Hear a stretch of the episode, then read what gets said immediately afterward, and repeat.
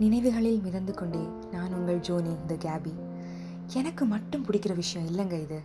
கேட்குற எல்லாருக்கும் பிடிச்ச இப்போயும் பிடிக்கிற விஷயத்தை பற்றி தான் இன்றைக்கி பேச போகிறோம் ரெண்டு நிமிஷம் நான் சொல்கிறத கண்ணை மூடி இமேஜின் பண்ணுங்கள் நான் அந்த இடத்துக்கே உங்களையும் கூட்டிகிட்டு போகிறேன் காலையில் சீக்கிரமாக எழுந்து குளிச்சுட்டு புது ஸ்கூலோட புது யூனிஃபார்ம் போட்டுட்டு புது ஸ்கூல் போகிறோம் அப்படின்னு தேடி தேடி வாங்கின பேகை மாட்டிக்கிட்டு இன்னைக்கு ஃபர்ஸ்ட் டே ஸ்கூல் ஸோ பவ்யமான பொண்ணாக தெரியணும்.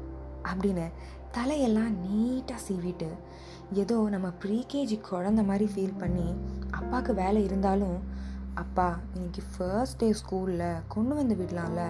அப்படின்னு சொல்லி ஏழு மணி ஸ்கூலுக்கு ஆறரை மணிக்கு கேட்டே ஓப்பன் பண்ணுறதுக்கு முன்னாடி போய் நின்று கேட்டு திறந்ததும் அம்மா அப்பா டாட்டா காட்டி அனுப்பி வைக்க வலது கால் எடுத்து வச்சு தான் உள்ளே போவேன். அப்படின்னு போனது உங்களுக்கு ஞாபகம் இருக்கா? ஆமாங்க.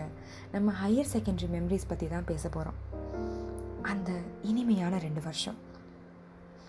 ஆல்ரெடி பத்து வருஷம் அறிமுகமான அத்தனை முகங்களையும் விட்டுட்டு இந்த ஸ்கூலில் அறிமுகம் இல்லாத முகங்களை பார்க்கும்போது ஒரு தயக்கம் ஒரு பயம் ஆயிரம் கேள்விகள்.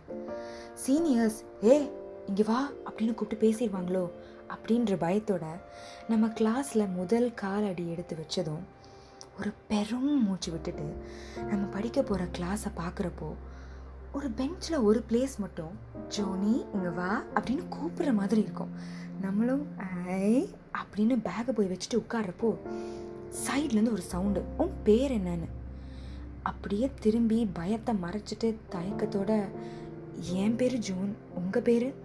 அப்படின்னு கேட்டு அவங்க பதில் சொன்னதும் அப்பாடா இந்த ஸ்கூலில் ஒரு ஃப்ரெண்டு கிடச்சாச்சுன்னு ஈன்னு நம்மளுக்கு ஒரு சந்தோஷம் வரும் பாருங்கள் இதெல்லாம் ஹையர் செகண்டரிக்கு புது ஸ்கூலுக்கு போனவங்களுக்கு தான் புரியும்.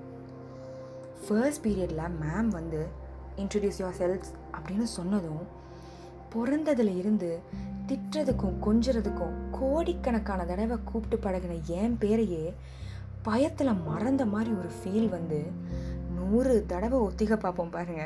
அதை இப்போ நினச்சா கூட சிரிப்பு வருதுங்க. ஒவ்வொருத்தரும் அவங்கள இன்ட்ரடியூஸ் பண்ணுறப்போ இவங்க பேர் இது இவங்க பேர் இது அப்படின்னு மனப்பாடம் பண்ணதும் உண்டு. சில நபர்களை பார்த்ததும் அவங்க பேர் தானாக மனசில் பதிஞ்சதும் உண்டு. அதாங்க நம்ம க்ரஷ் நம்ம ஏதோ வளர்ந்துட்ட மாதிரியும் நமக்குள்ளே ஏதோ மாற்றம் ஏற்பட்ட மாதிரியும் ஒவ்வொரு தடவை அவங்கள பார்க்கும்போது பேக்ரவுண்டில் ஒரு பிஜிஎம் ஓடும் பாருங்க. அதில் ஏன் ஃபேவரெட் ஏதேதோ எண்ணங்கள் வந்து எனக்குள் தூக்கம் போடுதே. அதாங்க நம்ம இவன் அவரே தான் ஒரு வாரத்தில் அறிமுகம் இல்லாத அத்தனை முகங்களும் அறிமுகமான முகங்களாக மாறினாலும் என் மனசில் ஏற்பட்ட உணர்வை சொல்ல தயங்கி நமக்குள்ளேயே வச்சுப்போமே.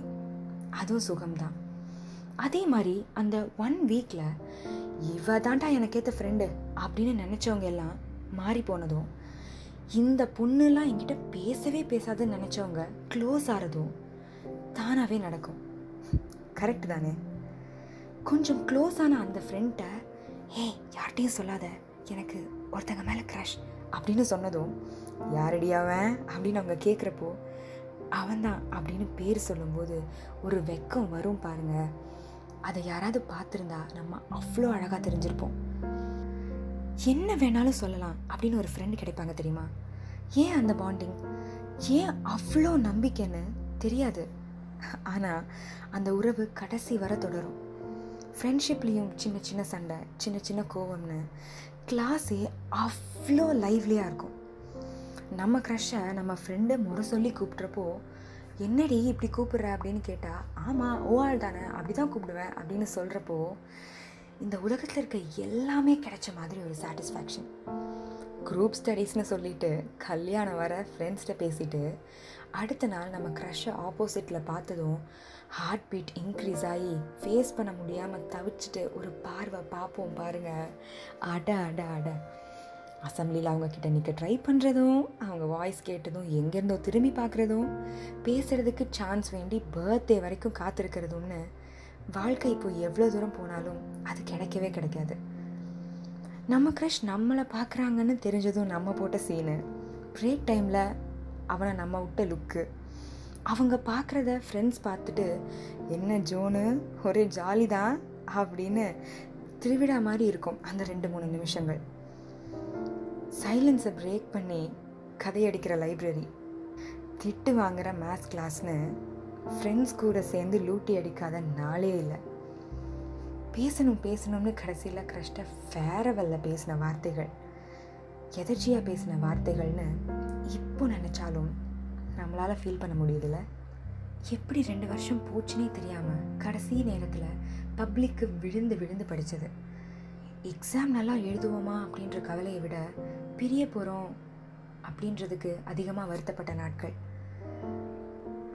அந்த கடைசி நாளில் நம்ம ஃப்ரெண்டையும் க்ரஷையும் என் பார்வையில் இருந்து மறையிற வர பார்த்துட்டு வீட்டுக்கு போகிற வழியில் அதை நினச்சி சிந்திய கண்ணீர்னு ரெண்டு வருஷம் ஹையர் செகண்டரியில் வாழ்ந்த வாழ்க்கையே அழகுதான்.